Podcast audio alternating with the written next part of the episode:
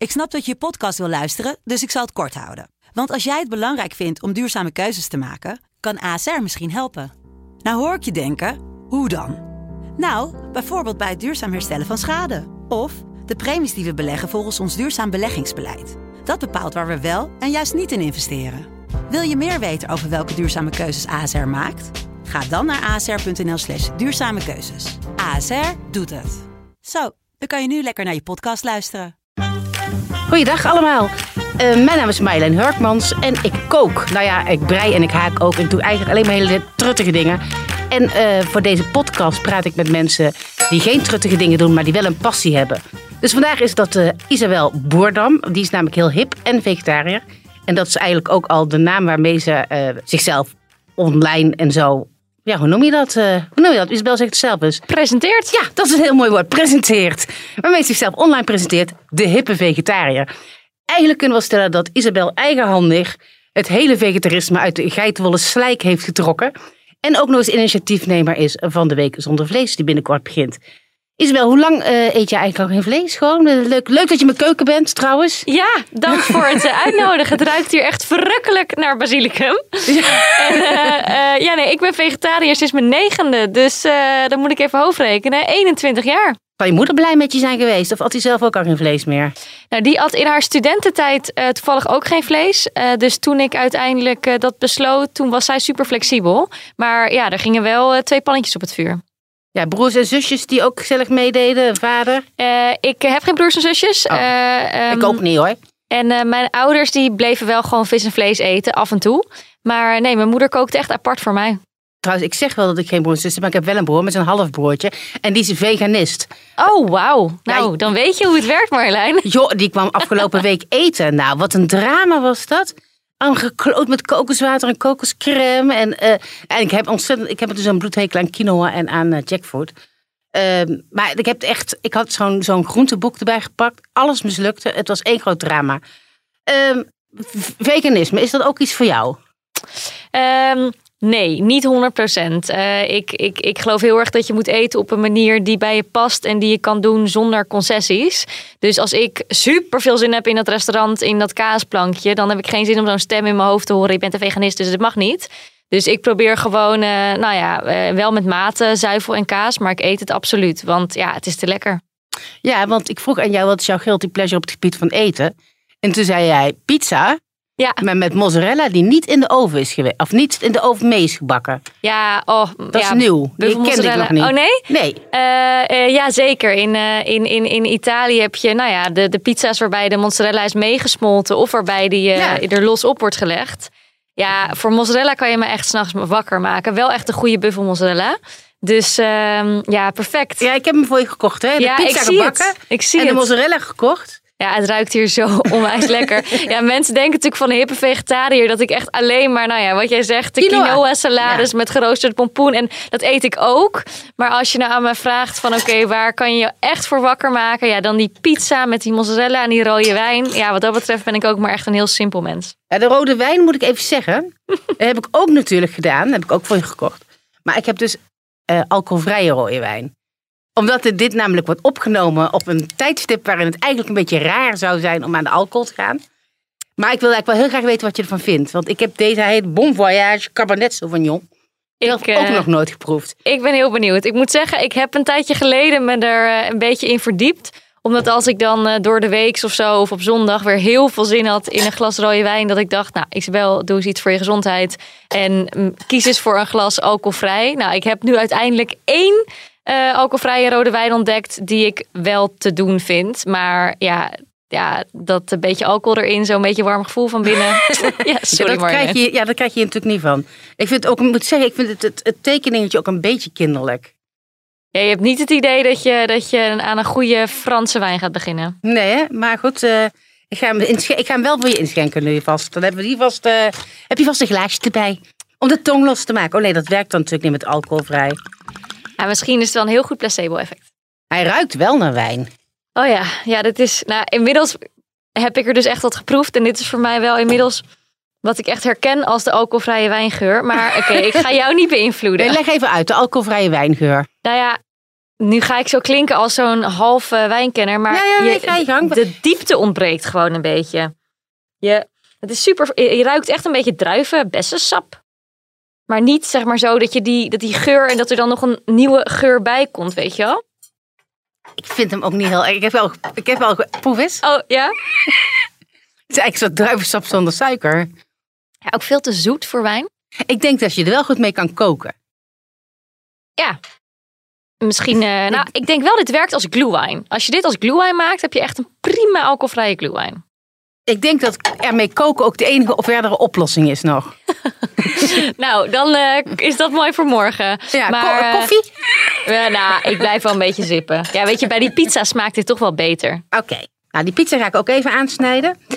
En ja, dan gaan we het natuurlijk ook over vegetarisch, het vegetarische eten hebben en zo. Waar, waar, waar kun je jou nog, voor- nog meer voor wakker maken? Want deze pizza kun je natuurlijk niet iedere dag eten. Nee, eh, dat is zeker waar. Ehm, ja, je kan mij ook echt wakker maken voor eh, eh, bloemkool geroosterd in de oven. Maar echt goed geroosterd. Ik vind dat zo ongelooflijk lekker. En het leuke daarvan vind ik ook dat... ehm, nou ja, ik denk dat nou, iedere Nederlander die eet wel zo'n beetje bloemkool. eh, maar altijd gekookt. En echt, ja, ik vind zelf gekookte bloemkool... Nou ja, dat smaakt echt naar niks. En op het moment dat je dus diezelfde groente die heel Nederland kent in de oven gooit, gaat er echt een wereld voor je open. Ja, ik gooi altijd bloemkool, dat gebruik ik altijd in de kaasfondue. Omdat ik dan denk dat dat minder eh, dik maakt als wanneer ik er brood in gooi. Zo wil je er ook een beetje basilicum bij? Zeker. En even kijken hoor, de mozzarella. Dat ik, maar ik, ik geef mensen altijd graag eerst te eten voordat ik moeilijke vragen ga stellen.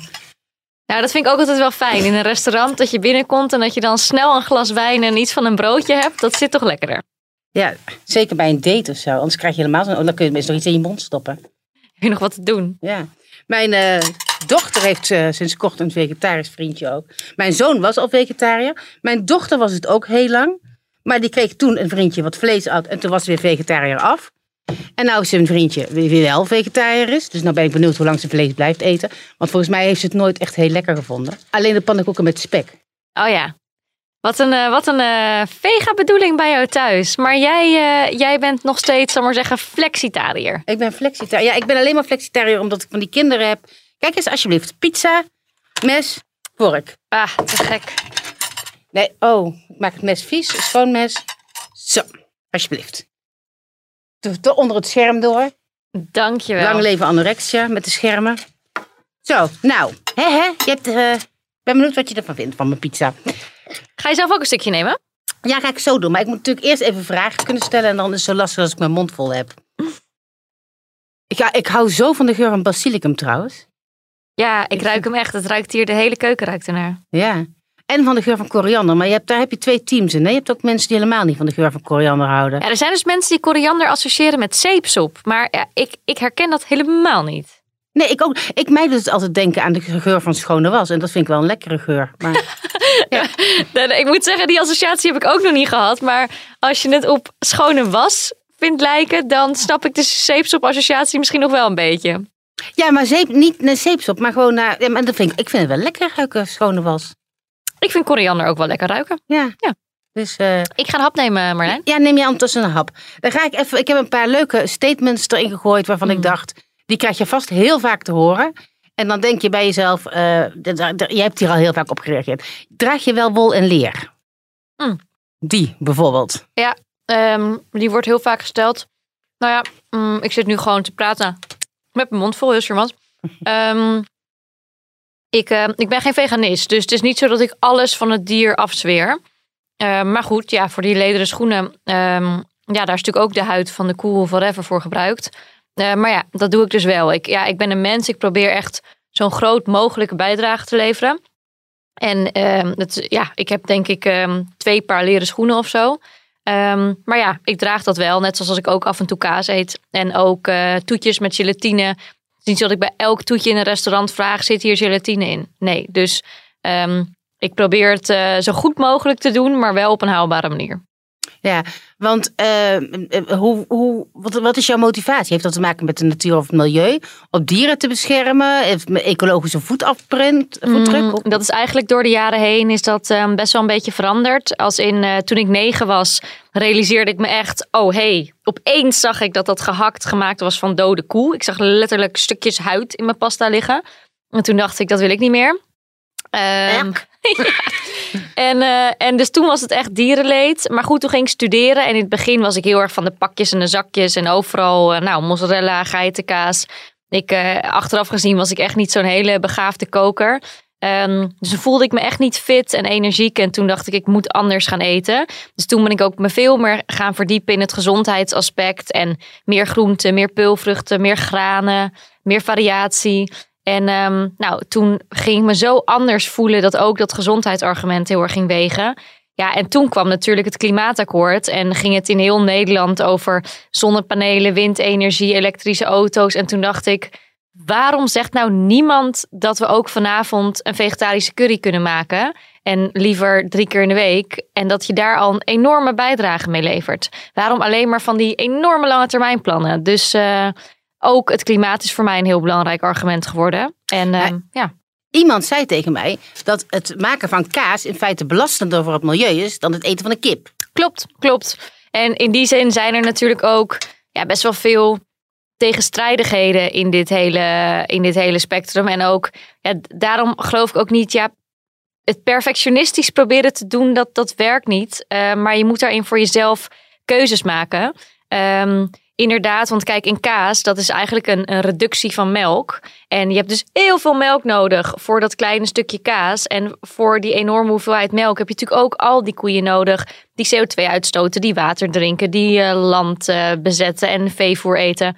Um, dus eigenlijk dat hele verhaal gaat ook op voor die kaas. Um, ja, dus je zult moeten kijken van oké, wat kan ik het makkelijkst missen in mijn leven? En daar misschien een beetje minder van doen. Ja, ik heb dat ook. Ik heb datzelfde verhaal opgaan van kiemgroenten. Ik begrijp nooit dat mensen kiemgroenten kunnen eten. En dat dan niet aan denken dat van die kleine kiempjes kunnen uitgroeien tot een veld aan broccoli. Waar je heel veel mensen kan van voeden. Ja, absoluut. Maar dat weten mensen te weinig, hè? Ja, daar zijn ze zich niet van bewust of zo. Denk ik, wat denk je dan dat het woord kiemen zegt? Dat is gewoon een heel klein dingetje. Wat kan uitgroeien tot iets heel groots. Ja. Zonder om dat nu al op te eten. Dus je, je, eet het eigenlijk op in de wieg. Ja, ja, ja, ja klopt. Eet je wel vis? Nee, nee, ik niet. Omdat uh, um, ja, ik heb dus toen besloten op mijn negende om geen dode dieren te eten. En uh, nou ja, in die categorie valt vis ook. Um, maar de argumenten ten aanzien van vis zijn wel heel anders. Want zeg maar waar vlees, nou ja, uh, ook wel echt ongezonde associaties heeft. zit in vis natuurlijk wel de omega's en ook goede stoffen die je nodig hebt. maar goed, tegelijkertijd, zalm en tonijn zijn volgens mij inmiddels echt met uitsterven bedreigd.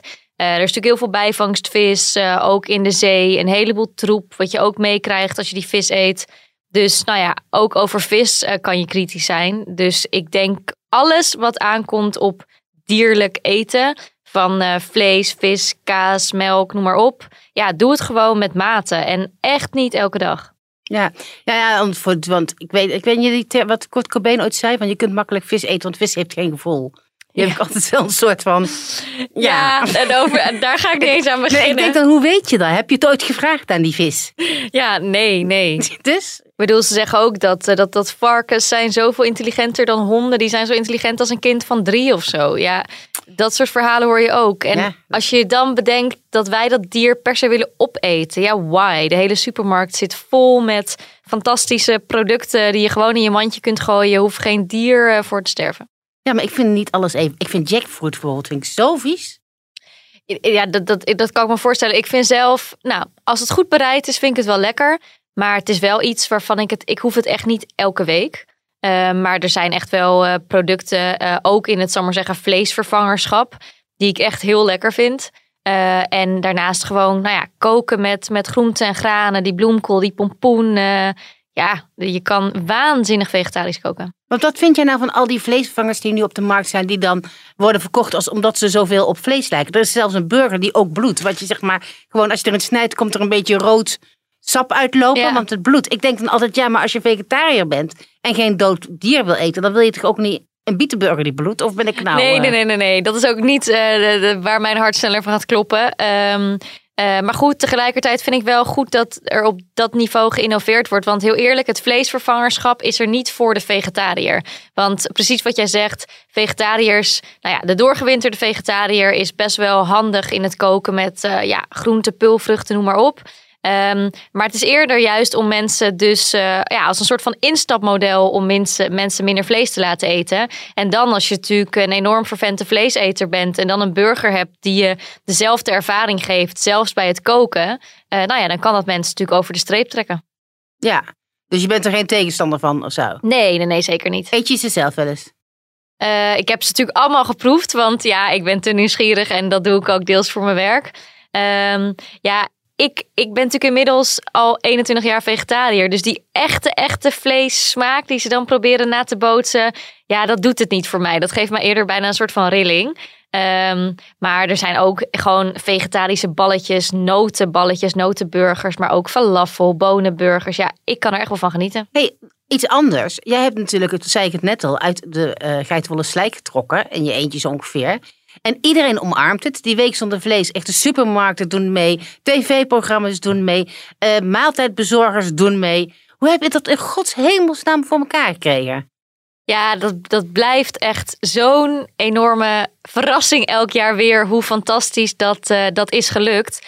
Um, ik, uh, ik begon na te denken over de week zonder vlees eind 2017. Ik had bedacht dat hij er moest komen en dat ik een ton nodig had om die campagne mogelijk te maken. En toen dacht ik, nou, een ton, vijf bedrijven, 20.000 euro, helemaal leuk, ga ik even regelen. Maar goed, toen was ik zes maanden verder, nog steeds 0 euro. Allerlei bedrijven gesproken, maar echt iedereen zag me aan voor gekke Henkie. En toen heb ik uiteindelijk gedacht: oké, misschien moet ik 50 bedrijven vragen om me 2000 euro te geven. Nou ja, en die route is, uh, is gaan rollen. En uiteindelijk is dat ook echt wel de kracht van de campagne geworden. Want ja, alle concurrenten doen naast elkaar mee. En dat betekent natuurlijk ook dat ze niet meer willen uitblijven, zeg maar. Dus, dus, dus ja, ze voelen zich, denk ik, ermee verbonden. En de week zonder vlees is een te grote en ook wel, nou ja, noem het even heftige campagne voor een supermarkt om zelf naar buiten te brengen. Maar ja, iedereen is er wel heel erg mee begaan. Dus uiteindelijk heb ik nu ieder jaar zo'n 60 partijen die die week steunen. En die het ook echt actief uitdragen. Ja, en op die manier bereik je natuurlijk heel Nederland. Ja, ik kan me nog herinneren dat wij vorig jaar een heel leuk feestje hadden. Volgens mij was het 14 maart. Ja, het de opening, echt... opening van de Vegetarische Week. Volgens mij was het ook mijn allerlaatste feestje. Want dat, dat jaar is nooit meer, daar nooit meer goed gekomen. Het was echt 14 maart was de opening van de twee. Het zaten we leuk in een restaurant. Ja. Peter Luther had gekookt, geloof ik. Ja. ja. En uh, 15 maart ging Nederland op slot. En het is nog steeds niet echt meer open gegaan. Hoe ga je dit keer vieren?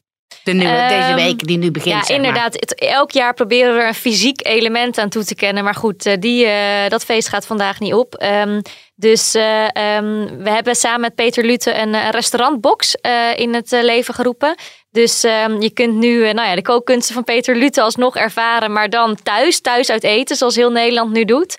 Maar um, daarnaast, alle supermarkten hebben grote kortingsacties. We hebben een heel mooi magazine uitgebracht. Wat op de website te downloaden is. En ook op de deurmat belandt bij uh, nou, zo'n 400.000 huishoudens. Uh, nou ja, al met al gaan we het alsnog echt meekrijgen tijdens deze week. Op scholen, in de media, op, uh, op Twitter, hashtag Week Zonder Vlees. In deze podcast. In deze podcast. het gaat echt uh, wat dat betreft als een gek. En ik hoop eigenlijk ook dat die hele coronasituatie uh, eigenlijk maakt dat mensen er ook meer voor openstaan. Mensen hebben meer tijd in de keuken, hebben ook ja, tijd om zich te verdiepen in nieuwe dingen. En dat hele corona vertelt ons natuurlijk ook iets over gezonder zijn, duurzamer leven.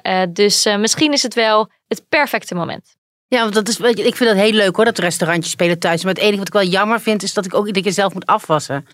Ja, nee, ja, ik herken het. En ook zeg maar die over die naast je staat ja. en uh, uh, je een lekker glas wijn inschenkt. En, uh... en dan het gedoe met van die kleine pielzakjes. En dan moet je dan een gaatje knippen om zelf ook zo'n leuk vlaggetje op je bord te maken. Dat lukt bij mij ook nooit zoals het op de foto eruit ziet. Ja, Gewoon en niet. zo ontzettend veel uh, nou ja, uh, uh, plastic en natuurlijk ja. al die kleine plastic cupjes en dingetjes.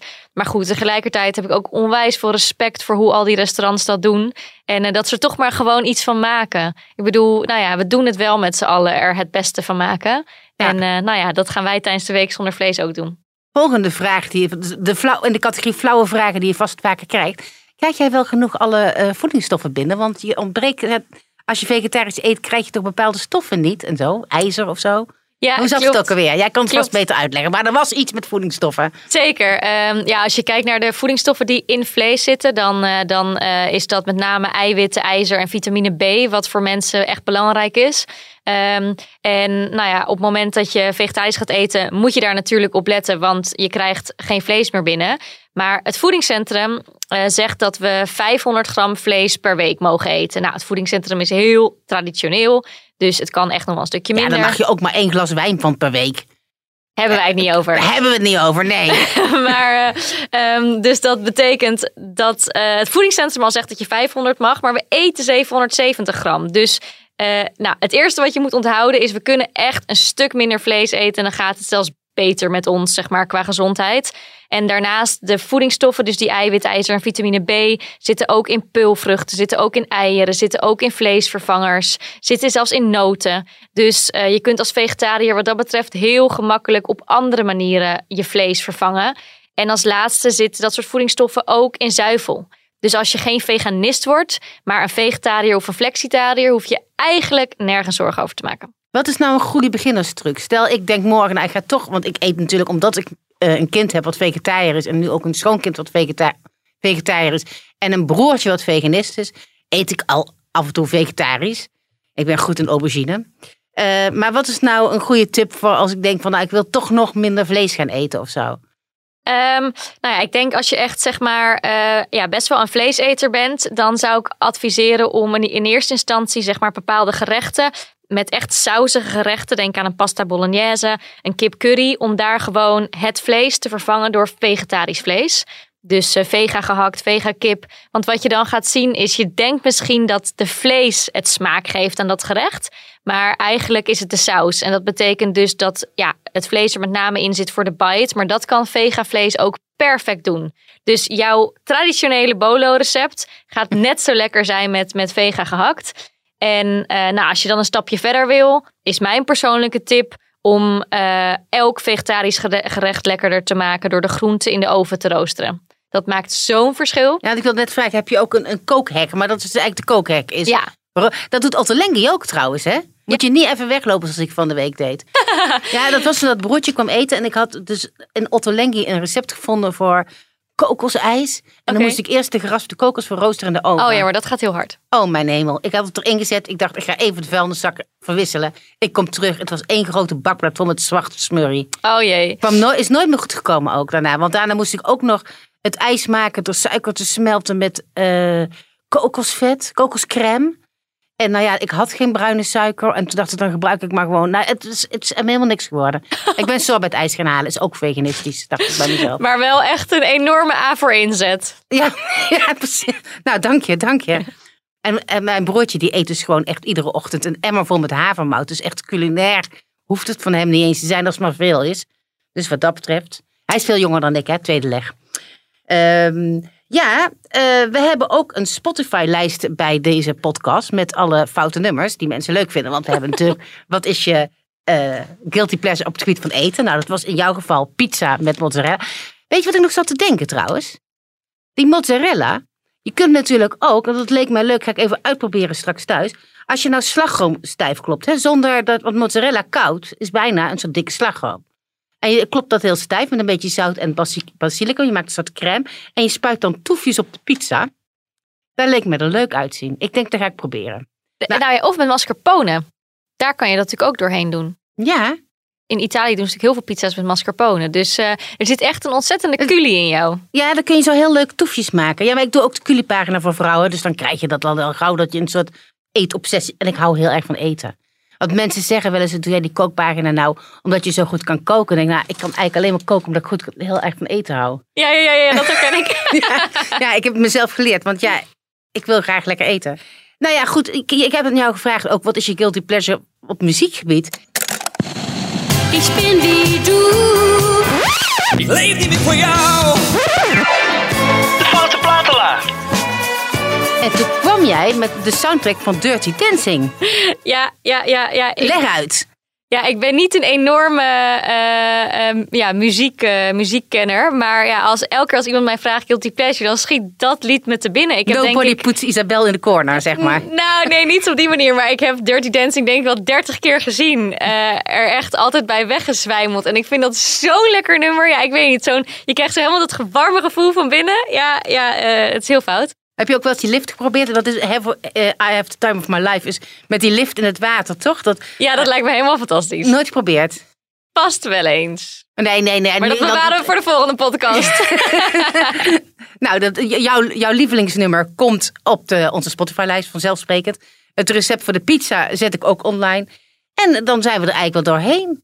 Superleuk. Ehm, ja, Doe je mee, Marjolein? Ja, ik, ja, natuurlijk, doe- ja, natuurlijk doe ik mee, Isabel. Goed zo. Nee, ik had er nog eigenlijk niet bij stilgestaan dat ik dat moest gaan doen. Want, maar ehm, eh, ik heb mijn boodschappen ook nog niet gedaan. Dus ik ga vanmiddag nog mijn vegetarische kookboeken en een plan voor deze week maken. En Leuk. dat doen we. Andere jaren heb ik nog wel gesmokkeld met ham op brood. Maar die zal ik dan dit jaar ook niet doen.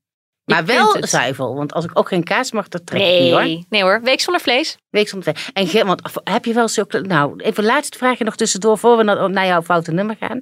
Heb je wel eens geprobeerd om chocolademousse te maken met avocado? Ja. Wat verschrikkelijk.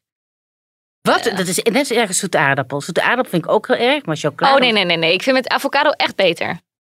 Echt? Ja, ja, ja, ja. Je, ja, je moet even oefenen met eh, ja, natuurlijk de juiste hoeveelheid cacao. En je moet het wel een beetje luchtig krijgen.